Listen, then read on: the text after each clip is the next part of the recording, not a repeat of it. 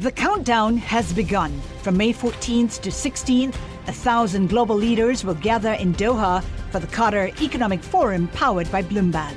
Join heads of state, influential ministers, and leading CEOs to make new connections, gain unique insights, and uncover valuable opportunities in one of the world's most rapidly rising regions. Request your invite for this exclusive event at QatarEconomicForum.com. We want to talk tech. We Welcome want to to do the a Bloomberg roundtable, Markets Podcast. Tech I'm Paul Sweeney, that we have alongside my co-host, Matt Miller. Every of the room business day, we bring you You know, interviews as from from CEOs, market airwaves. pros, and Bloomberg experts. Well, we don't know with they were- they could have essential talking market about any moving number of news. things. Penn State football. Right? The Bloomberg That's Markets exactly Podcast what I on was Apple thinking. Podcasts or Uh, wherever you listen to or the podcasts. cricket- and at Bloomberg.com Mandeep slash Singh, podcast. big cricket fan, who covers all, Yeah, but I things doubt. Dan Ives is much of a cricket You don't think so? fan. I'm just Well, he went to he went to State College, Pennsylvania, which is no mean feat, by the way, from New York, to watch wrestling. yeah. Penn State wrestling. Now, granted, they're one of the best in the country, but Dan Ives he covers technology uh, for Wedbush Securities uh, and Mandeep Singh here from Bloomberg Intelligence. So they're in our Bloomberg Interactive Broker studio. Dan, let's start with you. Tesla. I, I follow you on Twitter, and by the way, folks, follow Dan Ives on Twitter. Uh, he's got a good Twitter game there, um, and you're not too happy with him sticking around uh, at Twitter. Elon for- for Musk. so- Elon Musk. So right. Tesla. So the problem is, uh, Elon Musk is supposed to run Tesla, right? But he's obsessed with Twitter to the point where he like changes the algorithm so that we all have to read all of his tweets. He said he was gonna pick someone else, stand down before Christmas, and now it's like the end of this year, maybe beginning of 2024. Dan, what is the deal with your dog? Yeah, I mean, look, the goalposts for Musk, as we've seen before, continue to get pushed out. And I think when it comes to Twitter, you know, clearly that's been less of an overhang the last few months.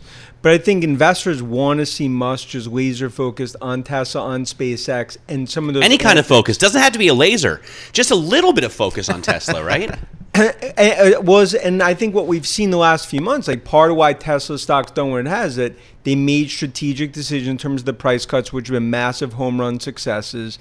But I think when you look at the Twitter, They cut prices and they raise prices. What are they doing over there? Look, I think they're trying to find the equilibrium on supply demand. I mean, I think in China, By throwing spaghetti at the wall? I mean, come on, man. It's Tesla.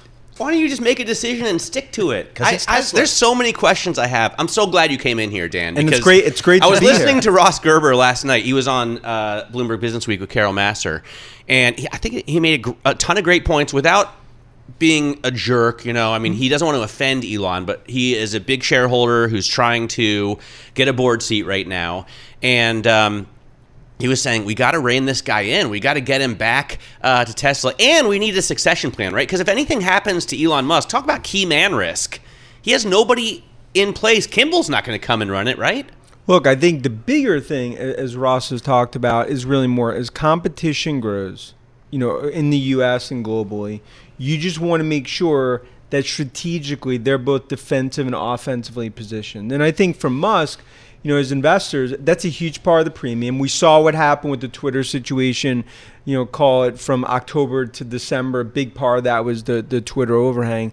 But that's why you need sure that strategy. I mean, Musk is going to talk. We'll be there in Austin March first. The big plan. So I think investors are trying to say, what is that? What does that mean about production and the future? All right, so good. I mean, there's a ton of tech news out there. We could just spend all day on this stuff. The one that got my attention is Airbnb. I've used it once, and it, it was because it was a Bloomberg sponsored Airbnb. I, I'm still in the hotel mode. Mandeep, talk to me about Airbnb, their business. I mean, I mean, the stock had great numbers. Stock up 12.4 percent today.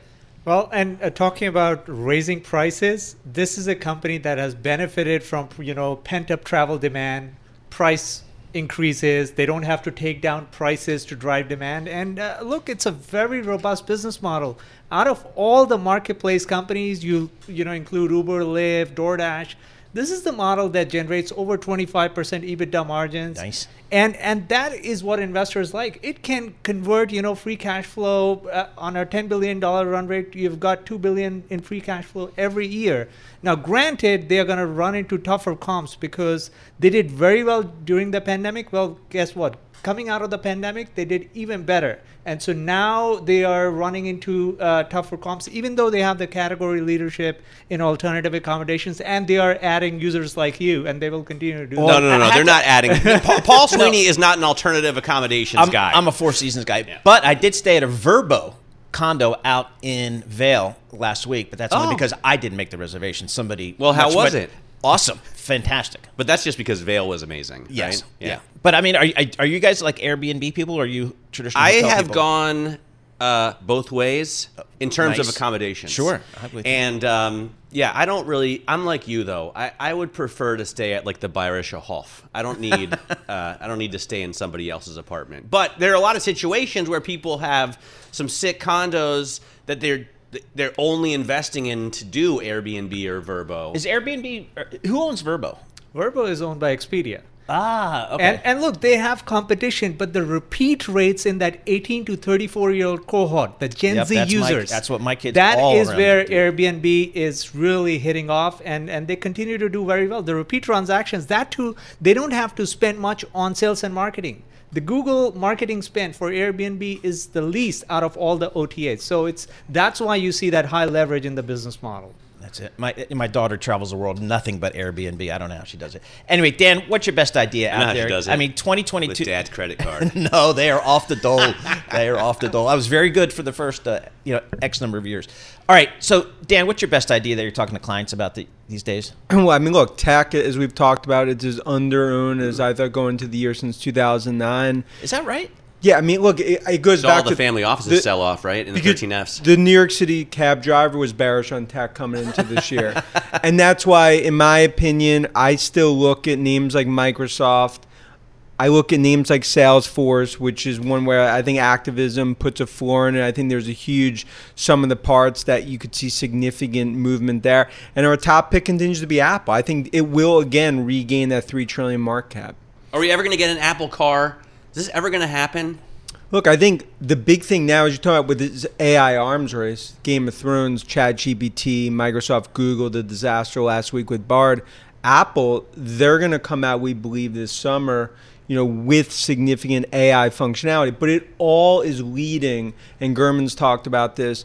You know, we believe the car. It's a matter of when, not if, that comes out. Uh, 2026. What are what are they going to do with their uh, AI product? We've had Siri for more than a decade, right? And she's not very smart. That's Um, not nice. Well, I don't know if she's intended to be as smart as like an AI chatbot, um, but does that mean Siri's going to be able to do stuff beyond, you know, say, "Shall I Google that for you"? Well, I think look, they've been spending we believe eight to ten billion on AI, and they have something that no other company in the world has. It's two billion, and that's the install base. So I think when you comes to AI, this is something I think Cupertino is extremely focused on, and it just goes back to many have thought innovations in rearview mirror. Yet again, Cook and Apple, you know, proved the naysayers wrong. Mandeep, what are the biggest AI bets right now? I mean, it's been so huge in the news. Dan talks about the cab driver negative on tech, but has got to be positive on Chat GPT, right? I mean, everybody's tried this thing. I think there is that hype aspect around Chat GPT, but at the same time, you can't take Google or Alphabet out of the equation. I mean, I know they're disaster. It was a disaster, the Bard demo, but look, this company still is the leader when it comes to the data, the number of apps that have over a billion dollar, uh, billion users. You know, so they have almost five or six of their apps that have over a billion users. Has a lot of proprietary data. I mean, how can you be negative on Alphabet if you're positive on ChatGPT? Yeah, And- they have a monopoly Yeah. in search. So, I mean, And- yeah, who doesn't want a monopoly? and and look, I, I think I mean there Government. talks about incremental, you know, negative in terms of Bing taking some share, but I still think Google is the powerhouse when it comes to the. And I think Google they'll learn from their Caddyshack moment last week that, that ultimately to improve on the AI functionality. But it just shows that's why Amazon and Jassy, Apple, they're not rushing anything out. But no doubt, Nadella popping the champagne in terms of ChatGPT. Hey, Mandeep, just real quickly, um, Meta, Google, digital advertising. What's the call for this year? I think uh, the sentiment is too negative. Talking about you know tech being underowned, I, the pocket that has done the worst is digital ad companies, and Meta has been a cost-cutting story so far. But I think there will be a cyclical rebound at some point with digital ads, and it's more likely, given what we are seeing, you know, in terms of the overall sentiment, that these companies have hit trough valuations, and now it's about just you know sequential increase in top line. Well, Meta just picking that stock, it's kind of the poster child for digital advertising. Still down 20% on a trailing 12 month basis. That's the bad news. The good news is it's up 47% this year in 2023. So maybe some of the buyers coming into this name on a longer term basis. All right, good stuff. Tech Roundtable kicking off uh, this two hour segment with Dan Ives, Senior Equity Analyst uh, at Wedbush Securities, wearing the uh, casual wear very well today in the Bloomberg Interactive Broker Studio. Plus, Mandeep Singh, Bloomberg Intelligence Senior Tech Analyst. We like getting these guys together. They know what they're talking about. Uh, we like the roundtable, all things tech. We're going to have more coming up. This is Bloomberg. Good morning. The countdown has begun. This May, a thousand global leaders will gather in Doha for the Qatar Economic Forum powered by Bloomberg, held in conjunction with our official partners, the Qatar Ministry of Commerce and Industry and Media City Qatar, and premier sponsor QNB. Join heads of state, influential ministers, and leading CEOs to make new connections and gain unique insights. Learn more at QatarEconomicForum.com. We had some pretty strong retail sales number. The consumer's still out there, so maybe the Fed can, uh, you know, maybe keep rates higher for longer. That's kind of seems to be a little bit of a bet out there. Robert Teeter, head of investment policy and strategy group at Silvercrest Asset Management, joins us here in our Bloomberg Interactive Broker studio.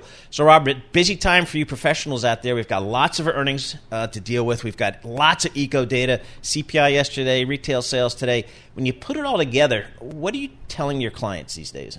I think we're sort of sorting through a matrix here of on the economy side, are, are, things getting better or worse? And things seem to be getting a little bit better.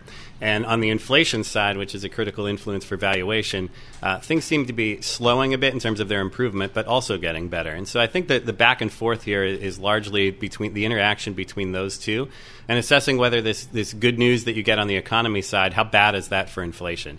Right now, I don't think it's too bad, but you see some of the reaction that we had yesterday to the CPI data, the reaction today to strong retail sales. I think that tells me we're going to be in a bit of a tug of war here as we continue to fight through these two issues. Well, doesn't the Fed have to raise rates further? I mean, I got a great message. Um, yesterday who Neil Dutta sent me a message saying like what does the Fed have to show for 475 basis points of rate hikes? I mean, stocks are down what 15% from their highs. So that's that's one thing, I guess. But um, unemployment's at 3.4%, right? We're all spending like crazy. Airbnb has, they say tw- bookings are going to be up 20%. After yep. last month, they were up 20%. I mean, that's just a sign of what's going on out there. It, it, sure is, and I do think it indicates that the Fed will, will certainly continue to increase. I think in 25 basis point increments, maybe another 50 or 75 in total, and stay there for a long time. I have a little bit of a contrarian take on the economic side of things, in that I feel that, that each month that the economy uh, stays robust, it's more time for inflation to come down. So while all those things that you stated are true, the Fed hasn't made progress in financial conditions, hasn't made progress in uh, you know softening the labor market, but there has been progress in inflation, and I think so long as that continues without the economy falling apart, we have a chance for a pretty good outcome. All right, we're about, I don't know, 80% away through this earnings season. Um, what are your takeaways? Yeah, I think there have been a lot of strong signals from earnings season. So while earnings haven't been that exciting, um, under the surface there have been some pockets of strength, and I think the strength has coincided with the message we're hearing from the economy. So consumer discretionary has clearly been a strong source yep. of earnings. You've heard from the banks in terms of the consumer remaining resilient. I think that's encouraging, and we've seen some strength in the industrial space as well. And I think that plays into a couple of themes that are unfolding right now. You know, first and foremost among those reshoring, and so I think there are some pockets of remaining strength in the economy. I think you have to be very careful in terms of of earnings. That top line number might not be too exciting, but there are some areas to find uh, good earnings growth. It's interesting. I'm just looking at the EA function uh, that Matt uh, hooked me up with a while ago. Um, and for the S&P 500, again, we're about uh, 370 added that 500 companies in the S&P 500 have reported 5.3% sales growth year over year, but earnings declined by 2.4%. So there's that margin pressure certainly is some margin pressure, and I think uh, coming back a bit to normal. So, you know, my mapping of it is to say margins get back to where they were in 2019, which says there's still a little bit of downside pressure on margins.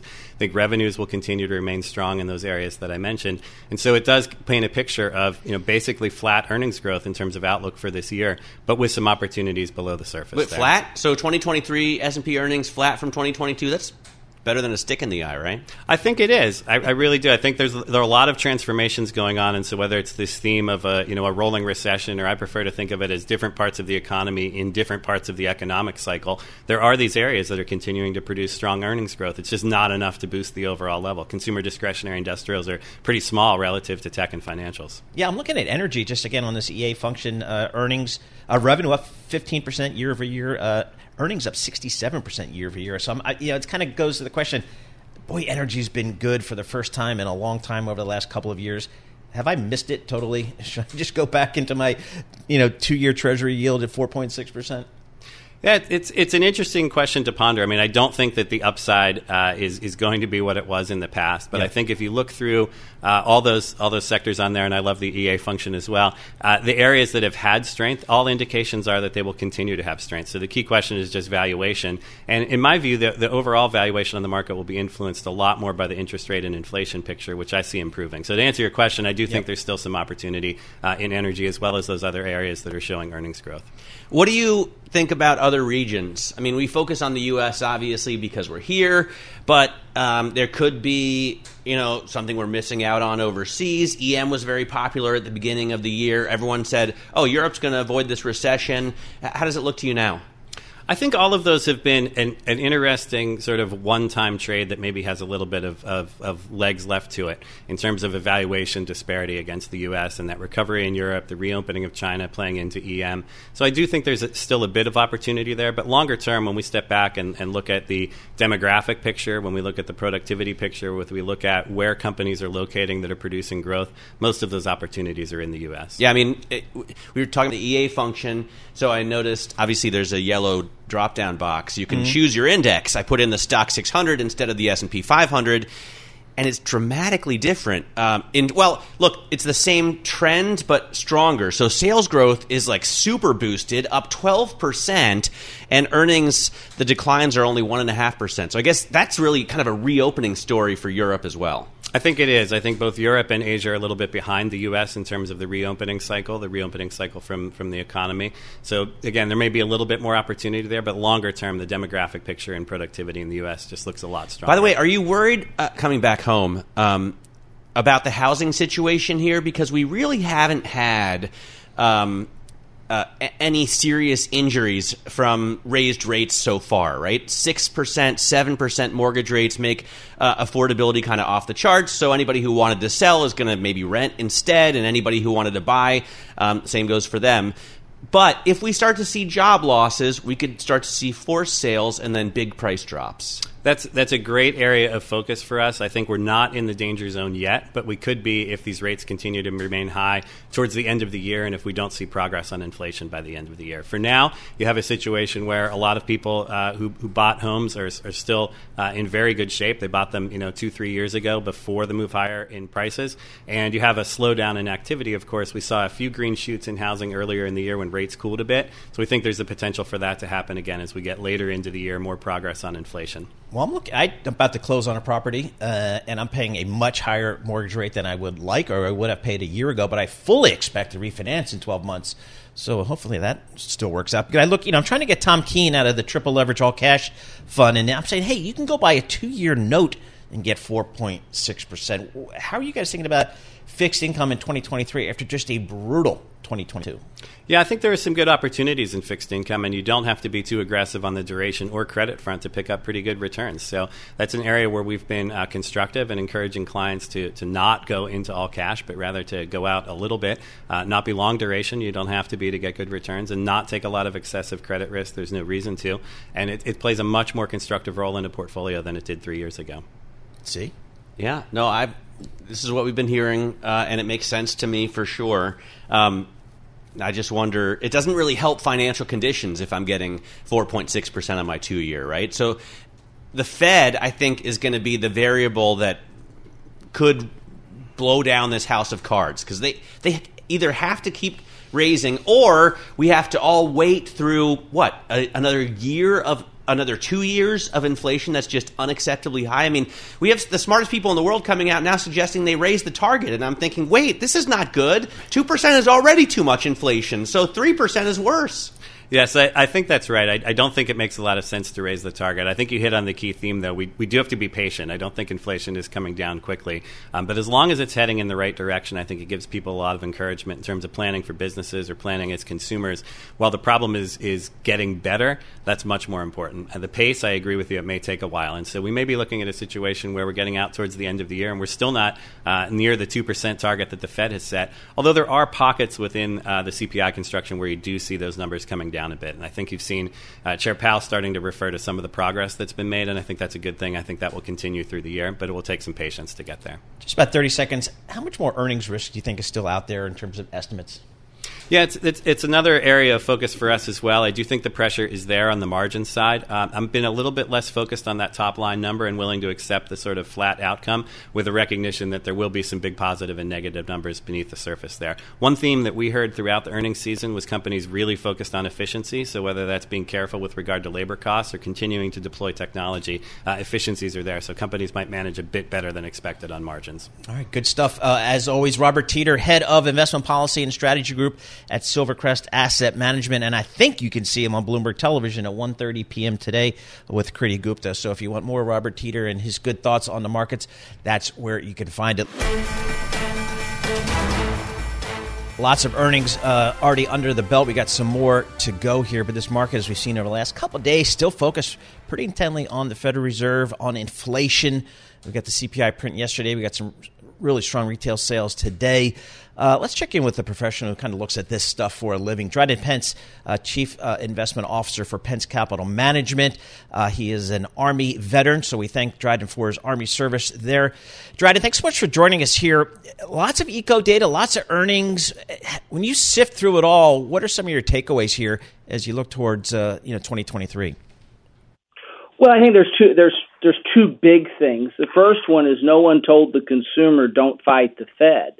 Uh, when you look at, at retail sales and uh, coming up, we had just a good report today, and with employment strong, uh, with uh, with basically balance sheets in good shape, you know, consumer's not necessarily slowing down, and I think that that's that's beginning to put some pressure on the Fed of what they're thinking about going forward with it with interest rates. So I think that's a that's a big issue. Consumers still seem to be strong, and they still can still out there buying.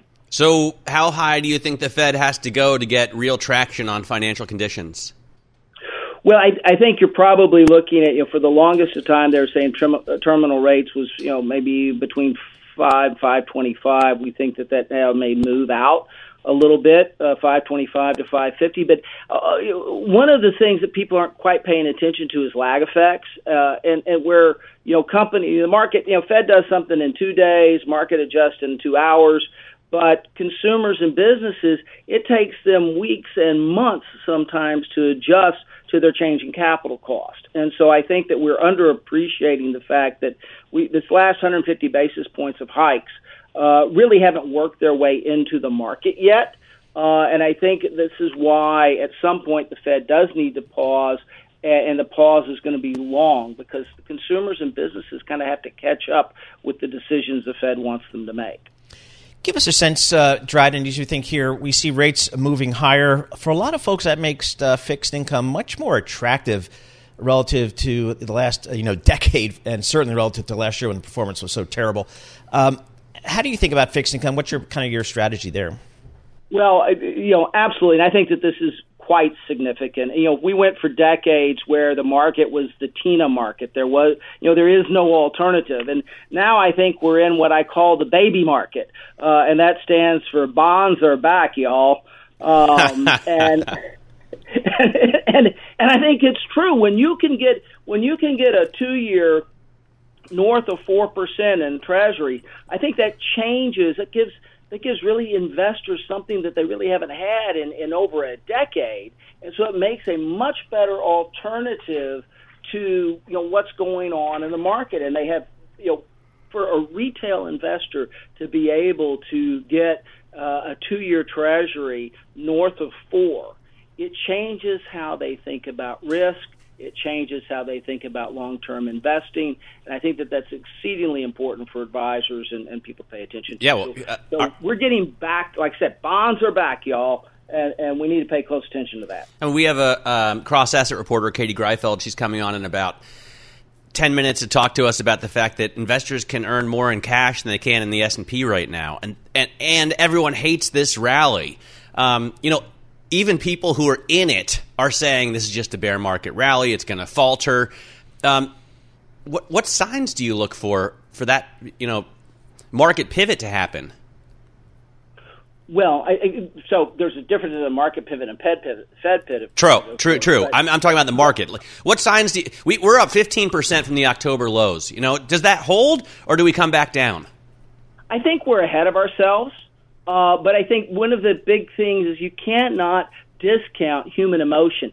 Everybody was so happy to see the end of 2022 it, it basically was a sea change. You kind of took off that jacket and put on the new one. So I think we saw this early rally, uh, more like a relief rally, if anything else. Uh, and so now we're going to have to look through the rest of this quarter for validation of that, and also the realization that we made. You know, that I think that the idea that a bad recession is coming uh, may be coming off the table, and that it looks like a small recession or or no recession. And we're kind of in that camp. Uh, but I think it's important to pay attention to. We haven't seen the last 150 basis points of hikes uh, really work its way through the business decisions yet. So I think that that's why we have to be a little cautious. So uh, I don't mind the rally, but uh, I, I think that we have to make sure that we're being cautious throughout this first and second quarter. Uh, but I don't see a recession. Uh, I don't see a technical recession uh, occurring first or second quarter. You know, we get positive GDP growth, so you're not going to see. If it happens, it's not happening until third quarter, so it's pushed out. Dryden, what are you doing with new capital coming into your firm here? You, how cautious are you being? How are you allocating it at, the, at this time? Well, uh, first, the first thing we're doing is allocating the fixed income piece because we think that that's almost uh, a, a no-brainer, right? Uh, and that we are looking at putting the fixed income to work in the in the two-year uh, and things with short of that. Because if we get a pivot, you know, you're going to get it based on clipping a good coupon and some and some uh, capital gains out here, you know, 24, 36 months. But then what we're really paying close attention to is the fact that you know on the consumer side, you have a barbell consumer, so you have the luxury goods doing fine. You have the low end of the retail doing pretty good. Uh, it's in the middle we're staying away from. So you barbell the consumer, but then also we take a good close look at payments. Uh, you know, as inflation rises, ticket you know tickets go up, right? But payments are, get, are being able to maintain their margins. So companies that that are involved in payments uh, and travel and luxury spend, and we think also I think defense is going to continue to be a good segment. I don't I don't see the the war in the Ukraine uh, ending. Uh, I think there's going to be changes, but even if it does, even if it ended tomorrow, you have a tremendous amount of money that's got to go into defense because the NATO countries have learned their lesson and they're all committing to this 2%. Uh, you're going to have 19 countries instead of nine, and so they've got to replenish arsenals. So we think defense is a good play uh, for a couple of years, solid earnings. Geopolitics at all a worry? I mean, especially with um, you know Chinese relations, uh, U.S.-China relations um, getting more and more sour every day.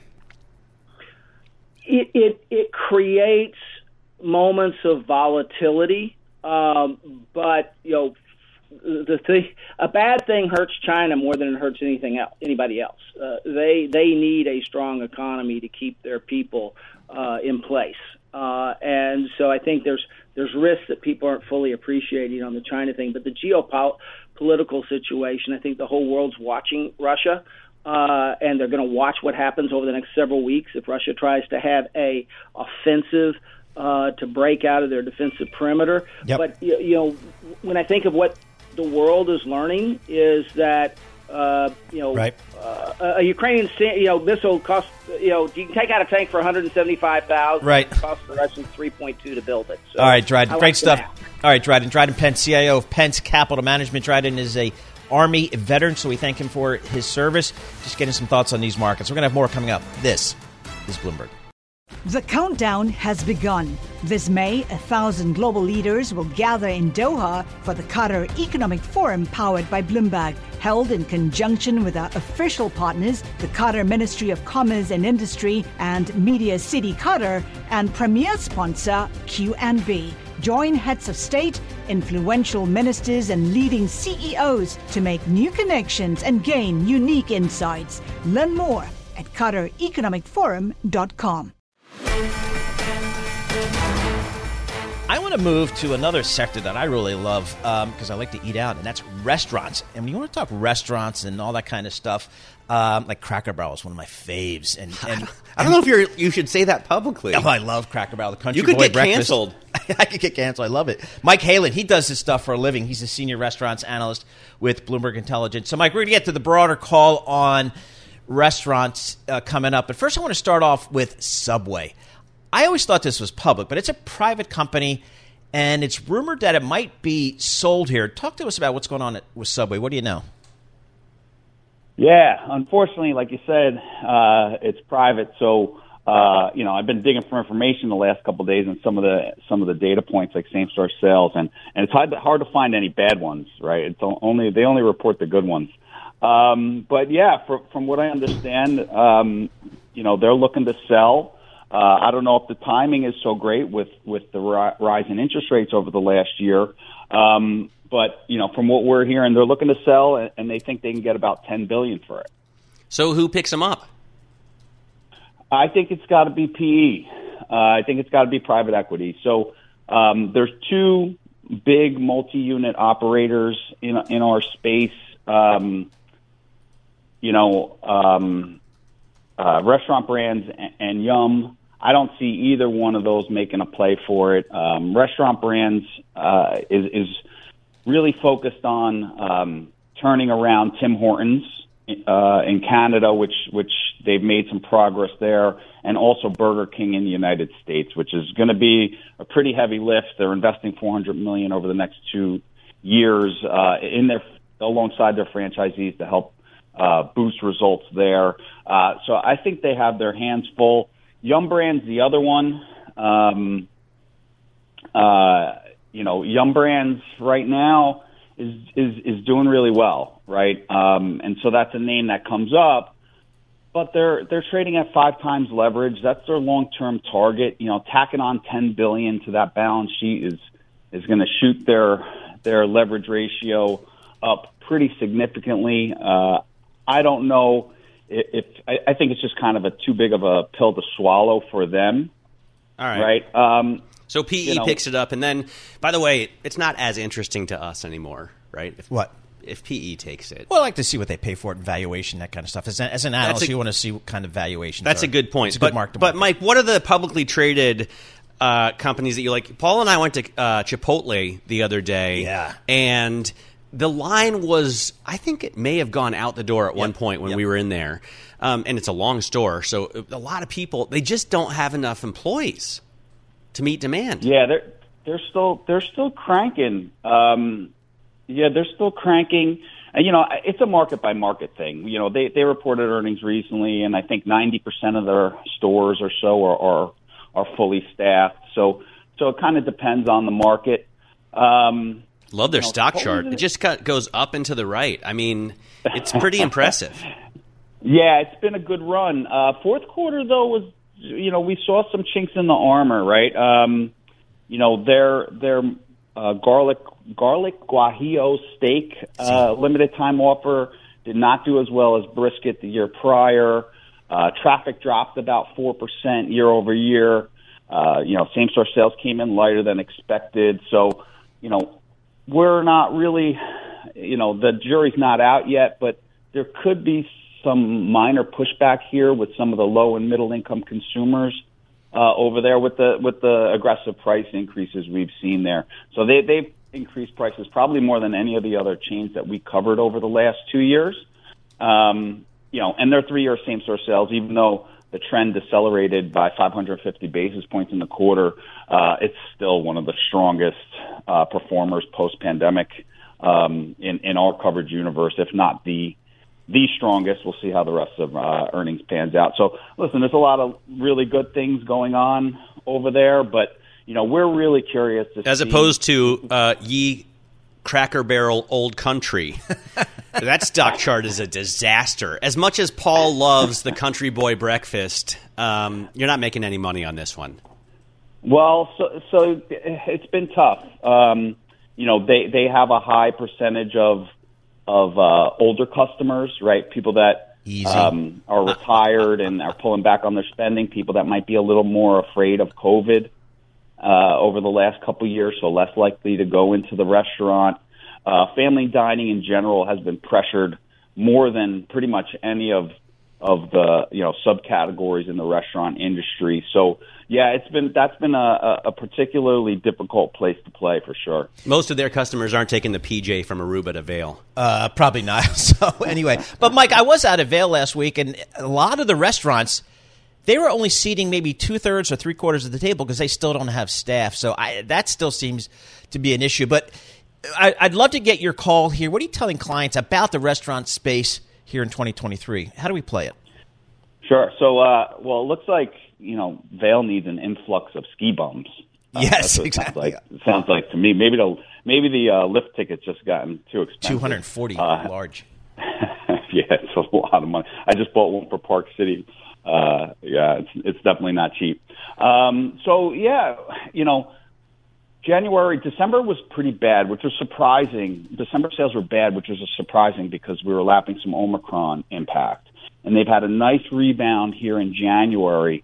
Uh, but we think it's going to be short lived, right? Because we're lapping that Omicron outbreak last year, and so in mid February or so, we'll, that that tailwind's going to start to go away.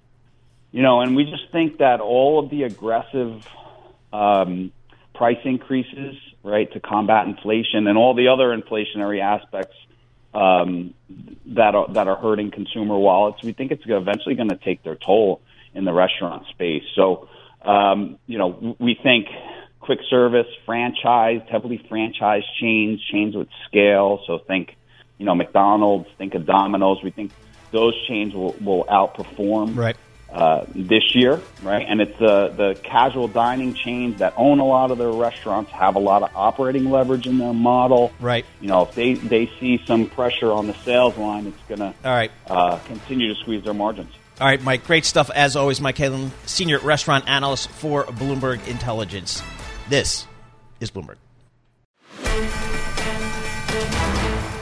Lots of earnings data out there. Lots of eco data out there. CPI yesterday, retail sales, jobs. I need a professional to give me some perspective here, and that's why we call on Gina Martin Adams. She's the chief equity strategist for Bloomberg Intelligence. So, Gina, you do this for a living. You've been doing it for decades. How do you put it all together and make a coherent call for 2023? Yeah, I think that's a great question because we are in very unique times. You know, I think we first need to acknowledge the fact that even though um, people such as myself and and uh, you guys there have been in this market for decades, we've been in the market in the dec- decades of experience of decelerating CPI. We've never experienced inflation to the degree we experienced inflation in uh, 2022, and that inflation spike has serious consequences for investment strategies going forward. I do think uh, it's really important, most important though, to keep your eye on the earnings stream and what's happening in earnings and the expectations for earnings over the course of this year will most likely drive stock prices. It's no coincidence that stock prices struggled last year as earnings came off of their peak. Uh, we've now discovered, you know, over the course of the last several months that earnings did indeed peak at the end of 2021, which does help explain the market's weakness throughout 2022 even though the economy appears to be rather stable, inflation is the biggest reason for that earnings peak. We saw inflation spike last year. It created a crunch in margins. The inflation deceleration is absolutely in- essential in 2023 in order to create a margin bottom. So, what do you will create some expect in terms of S and P earnings this year, Gina? We had uh, Robert Teeter on from Silvercrest Asset Management, who said he thinks earnings are going to be flat uh, 23 on 22. Yeah, uh, the first question I have to ask back is which version of earnings? Because I think this is incredibly important right now, and it's really missing from the discussion. Operating earnings or sort of adjusted consensus comparable earnings are what most strategists and most analysts forecast. And on, a, on an adjusted basis, we too expect a very modest decline. We expect something close to 2 to 5% ultimately. Um, a lot of that will depend, EPS. though, on how much energy drops If you look at adjusted EPS, adjusted EPS is already down 7% from its peak and likely falls another closer to 7%. So, which EPS is also very important um, because when you're only looking at consensus comparable EPS numbers over the last year, you would have thought earnings were still rising.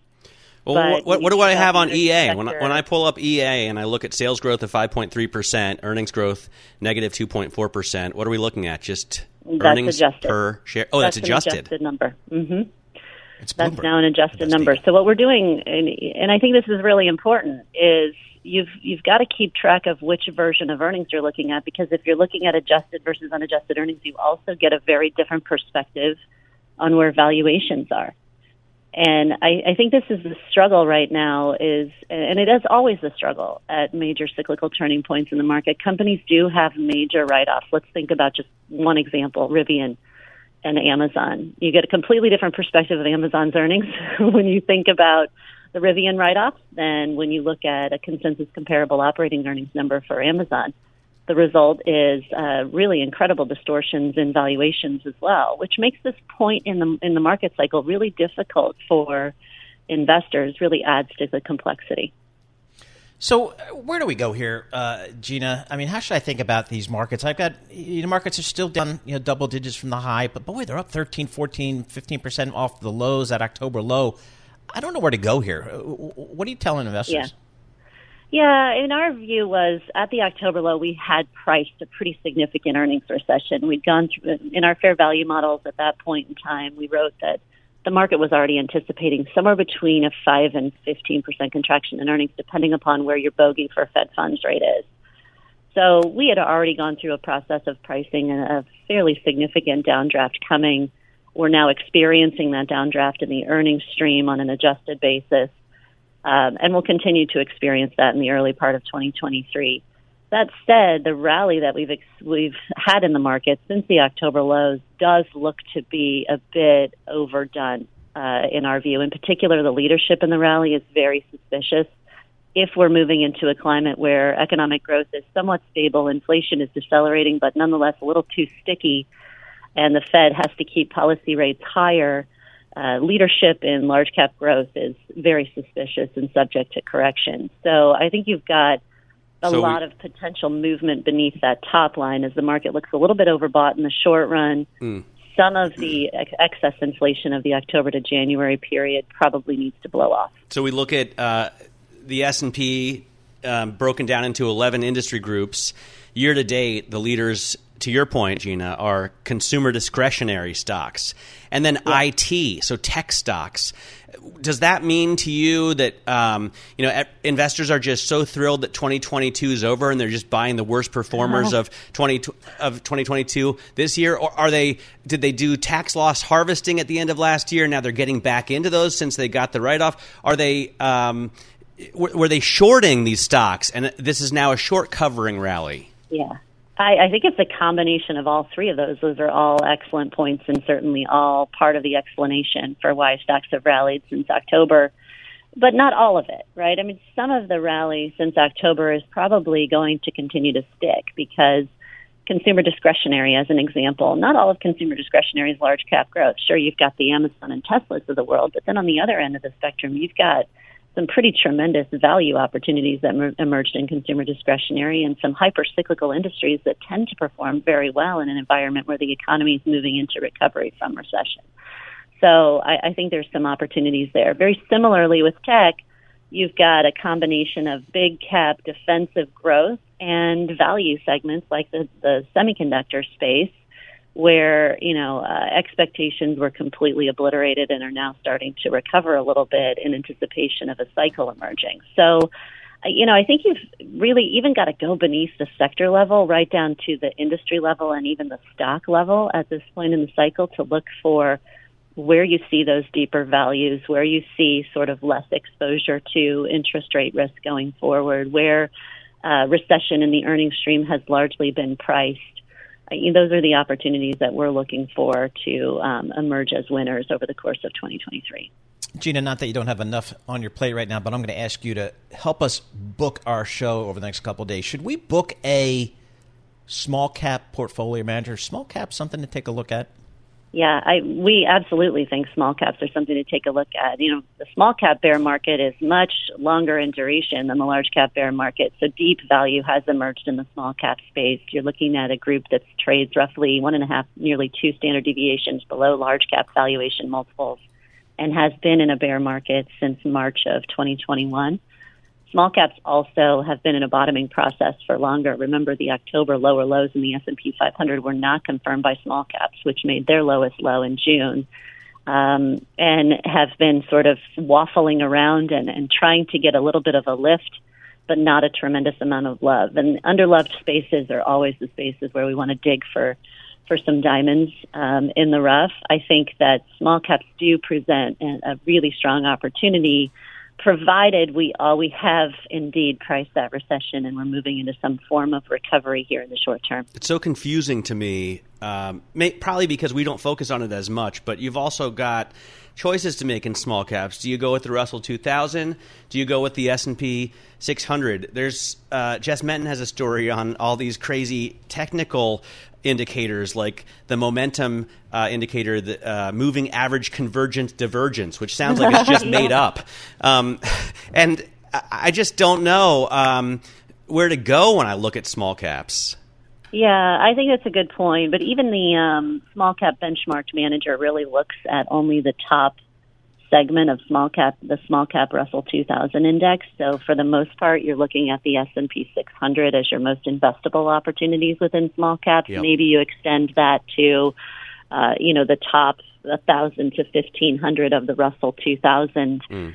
I there are some signals in the small cap index. Um, you know, Jess works closely with our st- uh, small cap strategist Mike Casper to derive those uh, comment uh, to derive that commentary on the MACD. And the MACD has given us a signal that small caps may be running out of steam. Hmm. With a negative crossover in positive territory. That's a lot of gobbledygook, but what it basically means is we probably have right. reached some sort of short term top in small caps. That doesn't mean that opportunities okay. aren't still there. Paul, Great the, stuff. Paul, uh, the moving average convergence divergence shows a negative aspect in positive territory. Oh, sure. I'm, am I buying that or am I selling it? Gina Martin Adams, she covers uh, all things on the strategy side for Bloomberg Intelligence. Thanks for listening to the Bloomberg Markets Podcast. You can subscribe and listen to interviews at Apple Podcasts or whatever podcast platform you prefer. I'm Matt Miller. I'm on Twitter at MattMiller1973. And I'm Paul Sweeney. I'm on Twitter at PT Sweeney. Before the podcast, you can always catch us worldwide at Bloomberg Radio. What could you do if your data was working for you and not against you? With Bloomberg delivering enterprise data directly to your systems, you get easy access to the details you want, optimized for higher level analysis, and financial data experts committed to helping you maximize your every move. Our data is made for more, so you can show the world what you're made of. Visit Bloomberg.com slash enterprise data to learn more.